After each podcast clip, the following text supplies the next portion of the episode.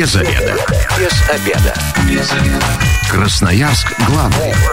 Работаем без обеда. Начинается программа «Без обеда». У микрофона сегодня Наталья Бондаренко. Добрый день. И вместе со мной в студии председатель общественного движения «Народный контроль» в ЖКХ Роман Казаков. Добрый день. Добрый день. Ну, а мы сегодня а, посвящаем а, вообще нашу сегодняшнюю тему дворовым территориям. А, что с ними делать, как с ними поступать, что имеют право делать жильцы, что не имеют. А вот а, что нам навеяло такую тему программы, а, наш коллега Стас Орлов заинтересовался вопросом установки шлагбаумов. Ну, собственно говоря, это и станет нашей сегодняшней основной темой, да, шлагбаумы во дворах. 219 11 10, телефон прямого эфира. Дозванивайтесь, вопросы, свои истории, связанные с этим, будем обсуждать в прямом эфире. Ну, вот у меня первый вопрос. Вообще, в Красноярске все больше дворов а, отгораживает, да, скажем так, себя. Многие, потому что они становятся проезжей частью, а многие для какой-то своей безопасности и так далее. Но вообще это сейчас законно, потому что раньше, я помню, кто пытался отгородиться, их а, ругали, заставляли убирать. Смотря где ставить шлагбаум. Если граждане ставят шлагбаум на придомовой территории, они вправе ограничить а, доступ на эту придомовую территорию, но при этом должны обязательно предусмотреть возможность проезда для автомобилей экстренных служб, для скорой помощи, пожарных, в случае необходимости полиции. С, прочего, с прошлого года, с ноября, а, предусмотрено законодательное требование, которым предписано каждый шлагбаум оборудовать устройством связи, э, которое бы позволило автомобилю экстренной службы, подъехав к шлагбауму, незамедлительно туда попасть. Э, вариант, который использовался и используется, довольно удобный, GSM-приемники с базой данных, когда можно позвонить на тот или иной номер и откроют, он в данном случае не работает, потому что предполагается законодательно, что водитель пожарной машины либо скорой помощи, либо а, специалисты-сотрудники, которые работают а, вместе, с, вместе с этим водителем приехали, они могут не обладать устройством связи и доступ к следствию они не получат. Поэтому обычно а, предполагается под устройством связи домофон, и уже этим домофоном предполагается пользоваться. Ну, либо посадить вахтера. Понятно, что посадить вахтера не каждый может, э, там посменная работа двух-трех человек, трех, Но это же всего. надо оборудовать еще место рабочее. Плюс рабочее место и так далее. И на один дом это будут слишком большие затраты, никто не потянет. А, Поэтому, как правило, мудрые управляющие компании что делают, понимая, что от шлагбаума люди отказаться не готовы, но при этом... Э, требования и, надо выполнять. Да, требования надо выполнять, и вахтера посадить не в состоянии. А в этом случае управляющие компании просто а, вопрос этого самого домофона, который они размещают, и которым, как правило, никто не пользуется, но тем не менее, они его подключают к, своей аварийной службе, которая в любом случае работает 24 э, часа в сутки, э, и, соответственно, в ночное время, если вдруг приедут э, специалисты экстренных служб, Позвонив на этот номер телефона, специалист аварийной службы, безусловно, шлагбаум откроет. Мы еще продолжим эту тему, пока радиослушателю ответим. 219 11 10. Здравствуйте, вы в эфире, представьтесь. Спасибо, что дождались Здравствуйте. ответа. Здравствуйте, меня зовут Дмитрий. Слушаем вас. Вопрос по, вопрос по шлагбауму. Вот у нас на Норильской шлагбаум есть, в котором смысла не видит практически ни один житель. У нас соседних дворов, домов, все спокойно туда заезжают, выезжают. И, также еще стоит будка охранная, у которой задача только охранять шлагбаум. Они не ходят на обход, не смотрят видеокамеры. И сами охранники говорят, задавали вопрос управляющей компании, для чего мы тут нужны. А им говорят, вы деньги получаете, молчите и работаете. И у нас в, в домовом чате каждый месяц традиция отказываться от шлагбаума. Ну и так до дела и не доходит. В общем, что нам делать, если нас управляющая компания не слышит абсолютно, что нам этот шлагбаум не нужен. Они сами его установили, никого даже не спросив, нужен ли он нам вообще или нет. А адрес не назовете точный или просто оставим на Рильское? Ну, Норильская у нас три в дом. Угу, спасибо. Ну, это прекрасная работа, мне кажется, охранять шлагбаум. Но вдруг его украдут. И действительно не, бесполезное занятие.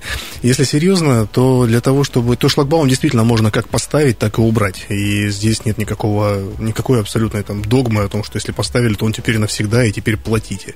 Кстати, опять же, устанавливая шлагбаум, нужно помнить, что его нужно содержать, и это не разовые траты, потому что и двигатели, запорные механизмы, они имеют свойство ломаться. И денежные средства в любом случае на это придется вкладывать, потому что для многих это оказывается новостью о том, что необходимо, оказывается, и потом какие-то деньги на поддержание в, работоспособном состоянии шлагбаум расходовать. Значит, по, по вопросу радиослушателя, можно отказаться от, от шлагбаума. Для этого на общем собрании нужно принять решение о демонтаже шлагбаума, который на сегодняшний день у вас на придомовой территории установлен. Такой протокол общего собрания собственников, по которому за проголосуют собственники, обладающие не менее чем двумя третьими от общего числа голосов в многоквартирном доме, необходимо передать копию в управляющую компанию, а оригинал в службу строительного надзора и жилищного контроля Красноярского края на хранение. Он там хранится три года, так поступают со всеми документами. Ну вот, получив пакет документов, управляющая компания обязана будет исполнить э, решение общего собрания собственников и шлагбаум демонтировать. Попутно, конечно, учитывая, что на содержание шлагбаума и на его охрану тратятся какие-то денежные средства, а, тоже необходимо решить вопрос с тарифом, опять же, в сторону его уменьшения.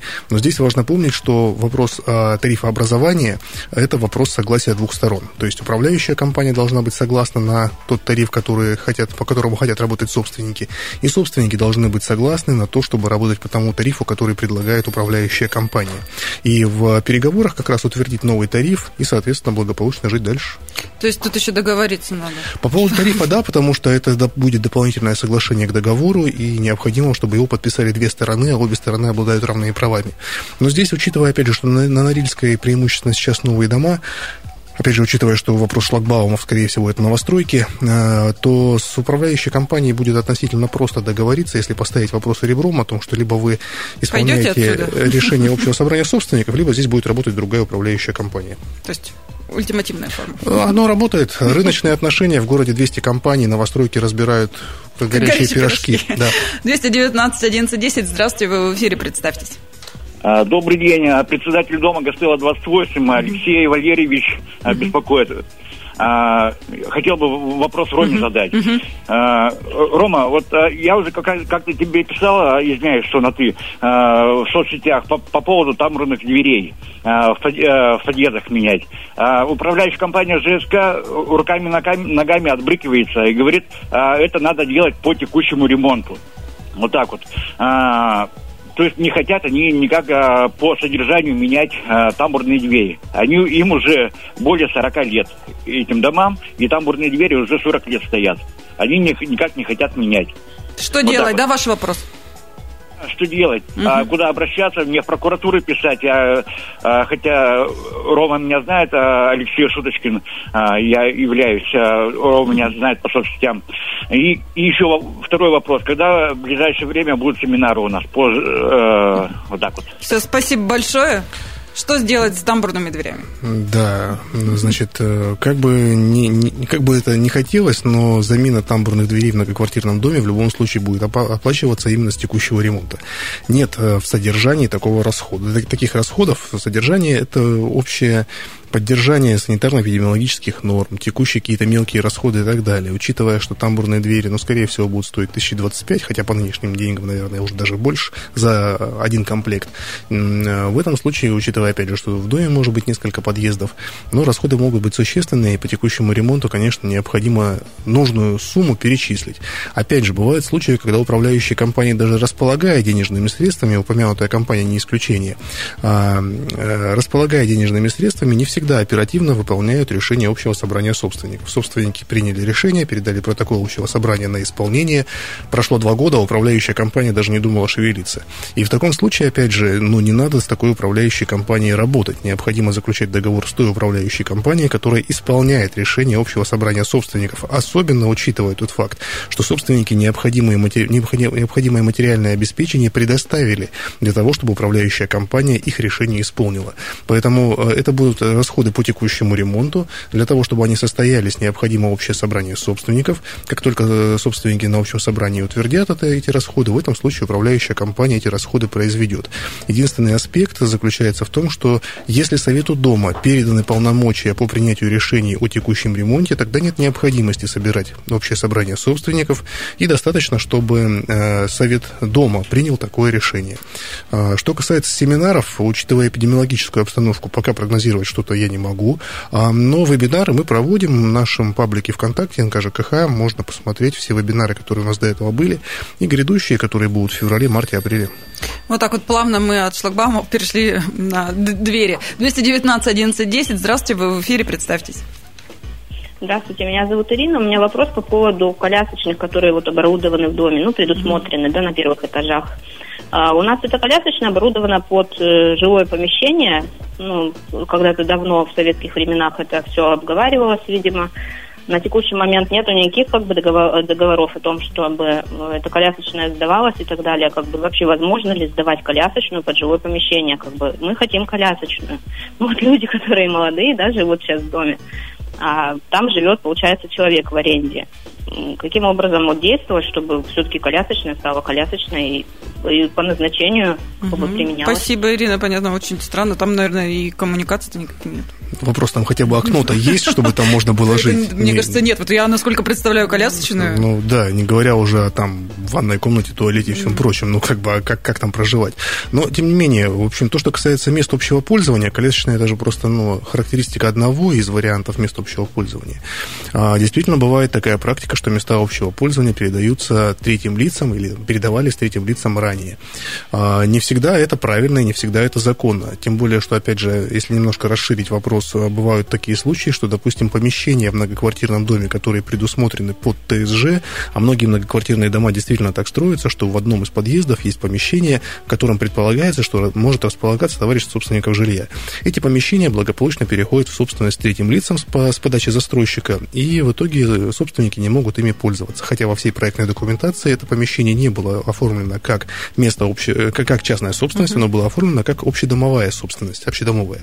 И в случае вот с, там, например, с колясочными и со всем остальным, а, также могут быть ущемлены права собственников. Поэтому первое, что необходимо сделать, необходимо понять текущий правовой статус этого помещения. Это общедомовое имущество, это частная собственность, это муниципальное помещение, то есть вот э, кому это принадлежит. Второе, э, уточнить, как к этому собственнику, если это действительно частная собственность, либо муниципальное, это помещение перешло, и смотреть, если были нарушения при таком переходе, то в этом случае такое решение можно оспорить в суде для того, чтобы имущество э, в, общее, в общедомовое, в статус общедомового вернуть. Положительное решение, поэтому, поэтому по, этим, по этой практике есть, в том числе и в Красноярске. Э, если действительно права собственников были нарушены и сроки не упущены, их, эти права действительно можно восстановить. Но про шлагбаум все-таки вернемся. Если убрать мы его должны э, две трети, да? А, собственника. Мы сокращаем состав общего имущества, поэтому да. да. А если мы его хотим установить? А, что касается установки, аналогично необходимо общее собрание собственников. На общем собрании собственников необходимо, чтобы мы проголосовали а, за смету расходов, за место размещения шлагбаума, за... Я настаиваю, что необходимо в том числе предусматривать расходы на его текущее содержание, а, чтобы потом не было необходимости бегать и спешно собирать какие-то денежные средства. И после этого передать управляющей компании документы на исполнение для того, чтобы шлагбаум был установлен. А сколько проголосовать за его установку должны? В этом случае а, кворум для того, чтобы, для того, чтобы принять решение об установке шлагбаума, необходимо, чтобы в общем собрании приняли решение собственники, приняли решение собственники, обладающие более чем 50% от общего числа голосов в доме, и чтобы половина, более половины от этого кворума проголосовали за. Этого будет достаточно, чтобы а, утвердить работы и провести их ну, в том виде, в котором собственники хотят. Uh-huh. И опять же уточню, что, как и в случае, вот нам вопрос задали по тамбурным дверям, со шлагбаумом то же самое.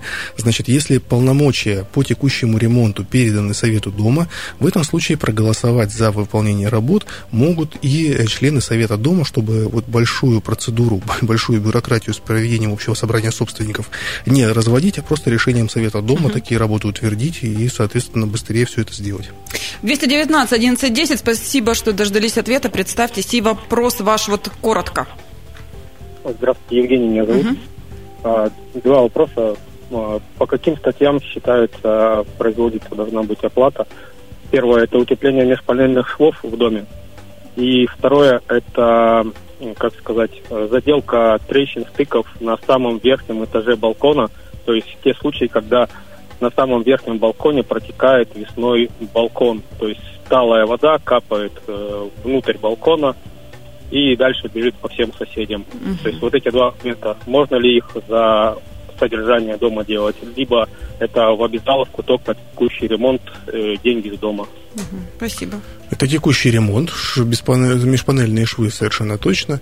Что касается балкона, здесь необходимо смотреть, опять же, правовой статус балкона. У нас же любят балконы остеклить, там где-то не предусмотрено.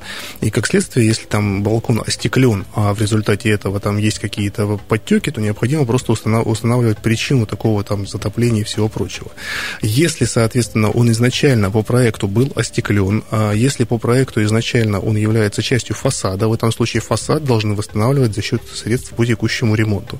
Если мы говорим про частную собственность, то в этом случае это вопрос именно частной собственности а отдельного хозяина, владельца квартиры, который вот живет на последнем этаже. Мы сейчас ненадолго прервемся, у нас небольшая рекламная информация, затем продолжим наш разговор. Оставайтесь с нами. Возвращаемся в студию программы «Без обеда». Напоминаю, что сегодня у микрофона Наталья Бондаренко, вместе со мной в студии председатель общественного движения «Народный контроль» в сфере ЖКХ. Ну, вообще, заявляли мы э, сегодняшнюю тему программы, как поговорим о шлагбаумах, да, изначально такой основной, ну, затем уже перейдем и к другим. Но радиослушатели дозваниваются, и у нас уже тут куча тем, которые мы успели осветить первую часть программы. 219 11 10, телефон прямого эфира. Если есть вопросы, дозванивайтесь и получайте консультацию в прямом эфире. А я все-таки гну свое и к шлагбаумам возвращаемся. Поговорили, как установить, как убрать.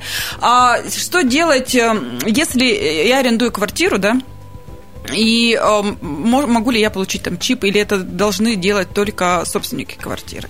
Но собственники квартиры, подписывая с вами договор аренды, по идее, должны с вами этот вопрос проговорить именно в договоре. Угу. То есть вы, когда квартиру арендуете, вы же ее арендуете со всеми возможными элементами благоустройства, и, конечно, собственник в таком случае должен пояснить, а, можете ли вы а, свое личное транспортное средство ставить на, во дворе на придомовой территории, либо не можете.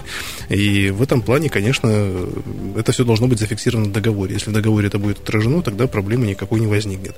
Если в договоре отражено не будет, это, опять же, учитывая, что сегодня у нас многие шлагбаумы работают по принципу э, там, GSM-модулей, uh-huh. когда просто в базу добавляется какое-то количество номеров, и ваш номер, вашего номера там может просто не оказаться. Тогда могут действительно возникать проблемы, но претензии вы в любом случае, как арендатор, сможете предъявлять только к собственнику, который сдал вам в аренду вашу квартиру.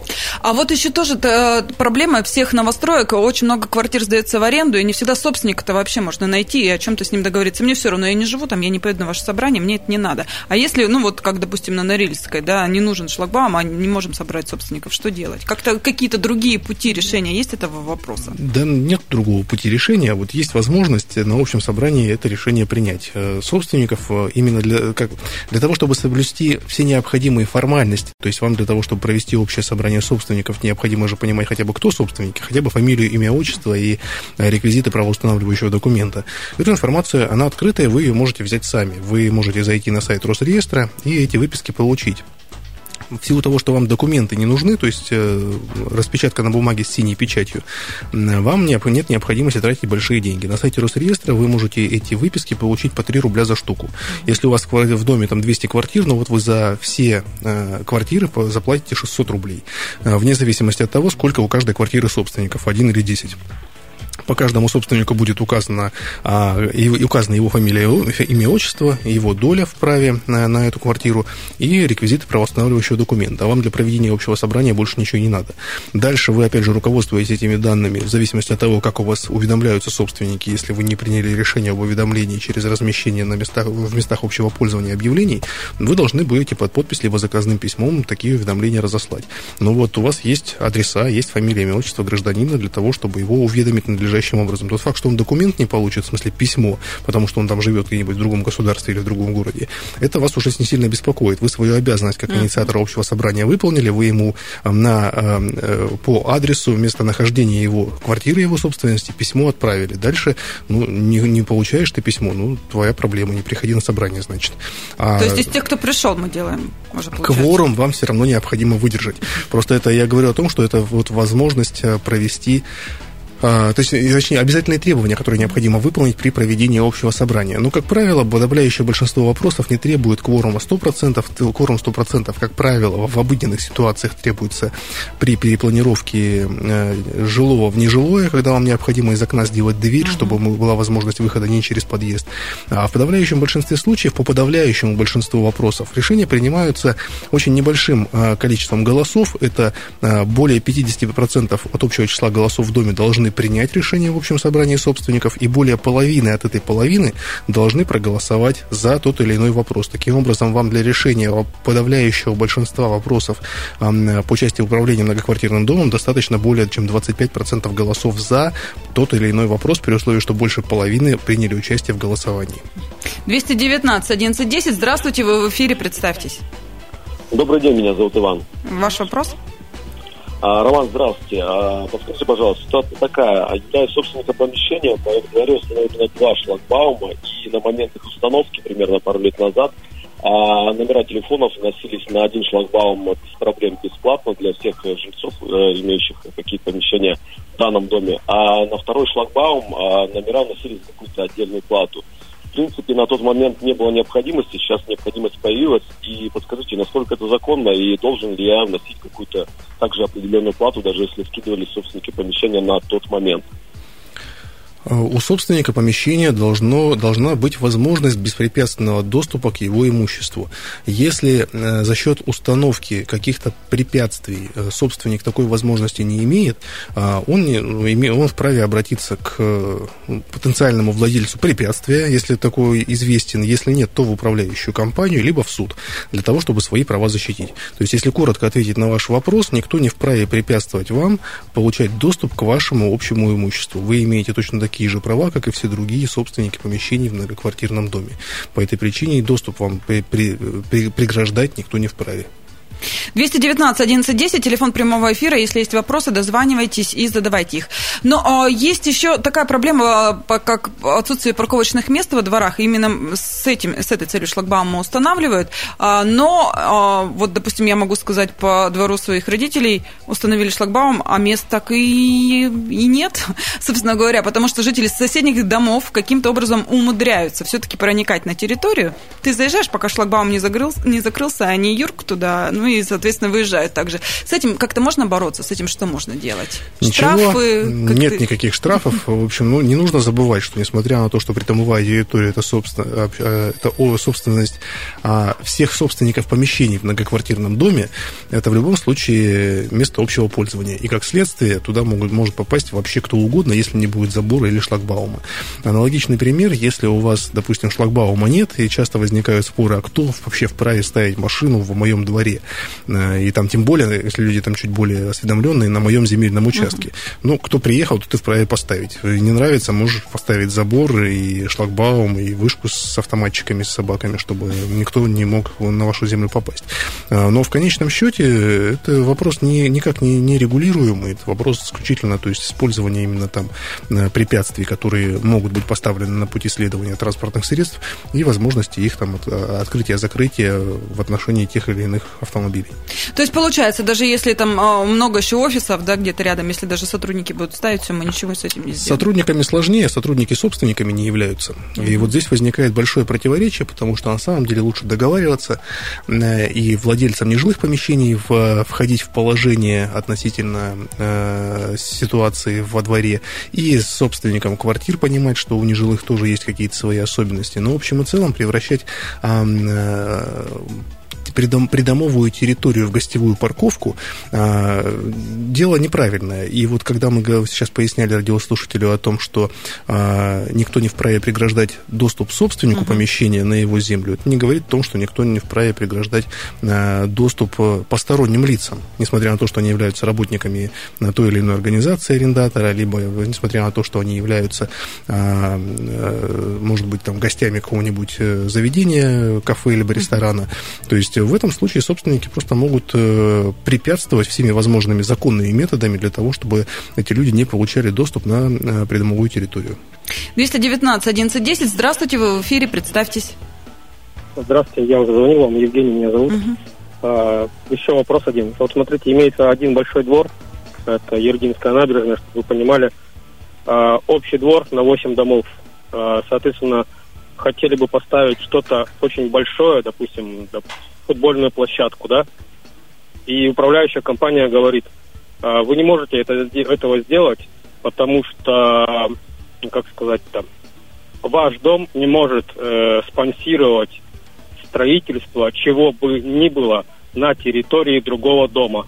То есть мы выбрали место, где будет спортивная площадка, и это место принадлежит другому дому. Но спортивная площадка очень дорогая, и один дом ее никогда в жизни не потянет.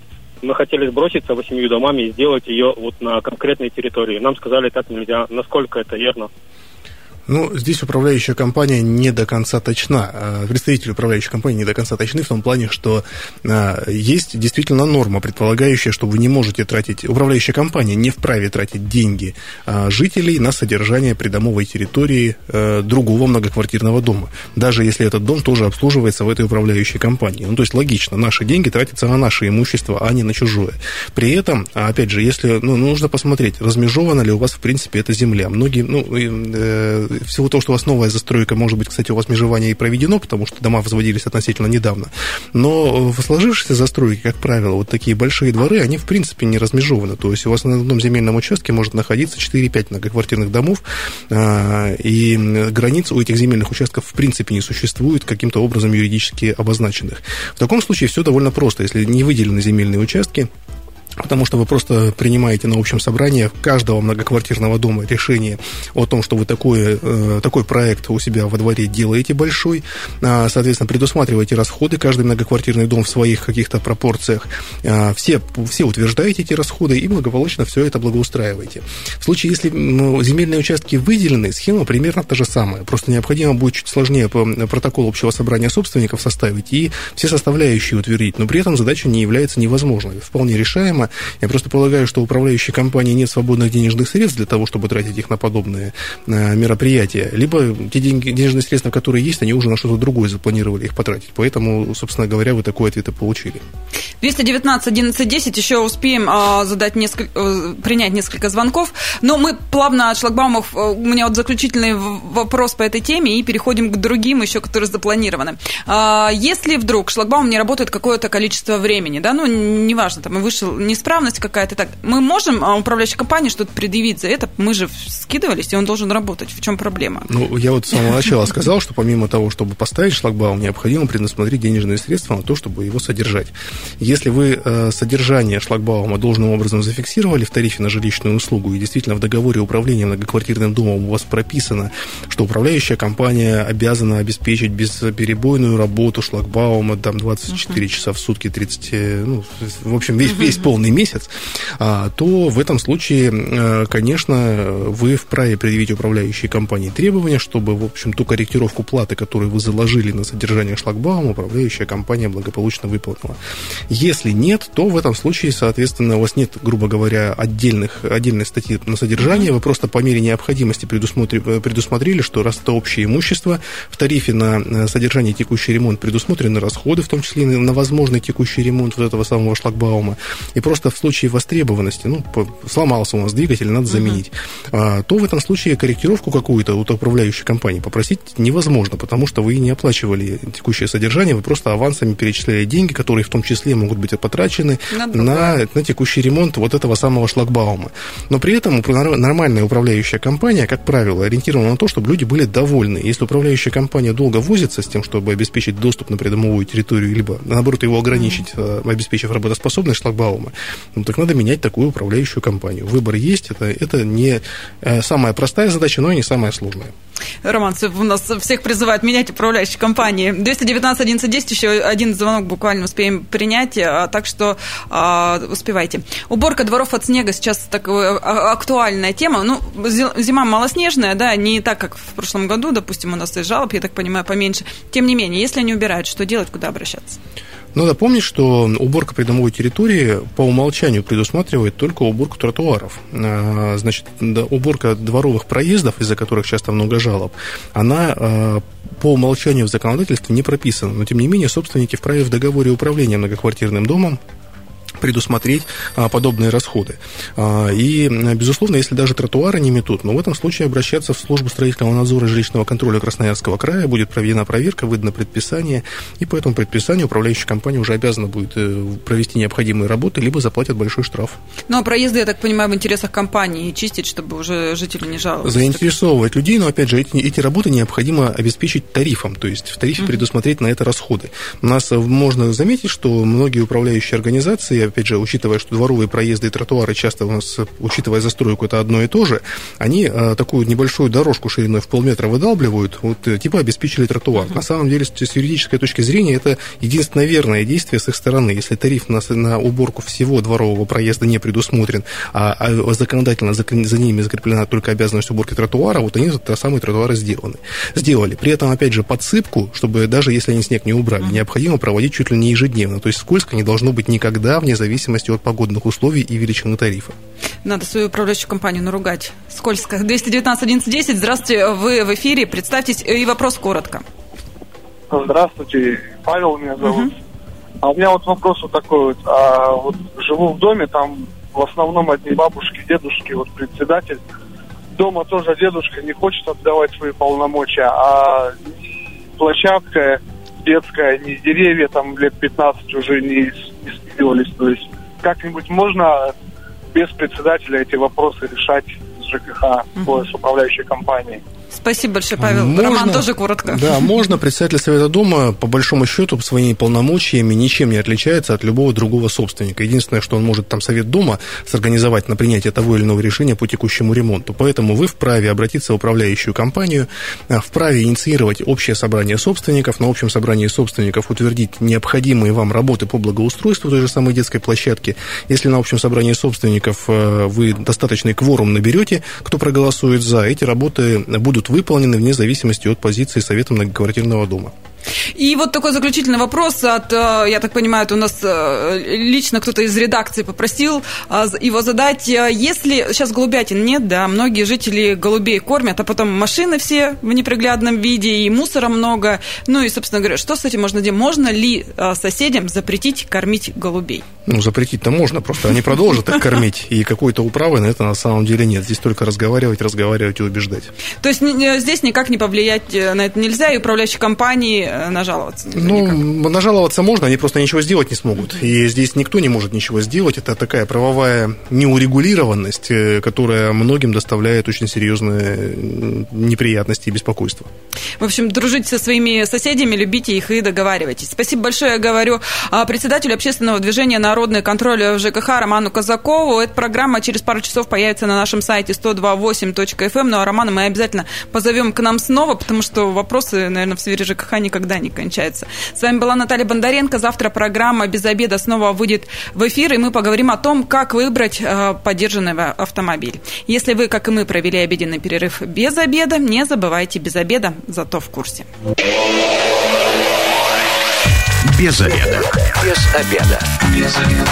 Красноярск главный. Работаем без обеда.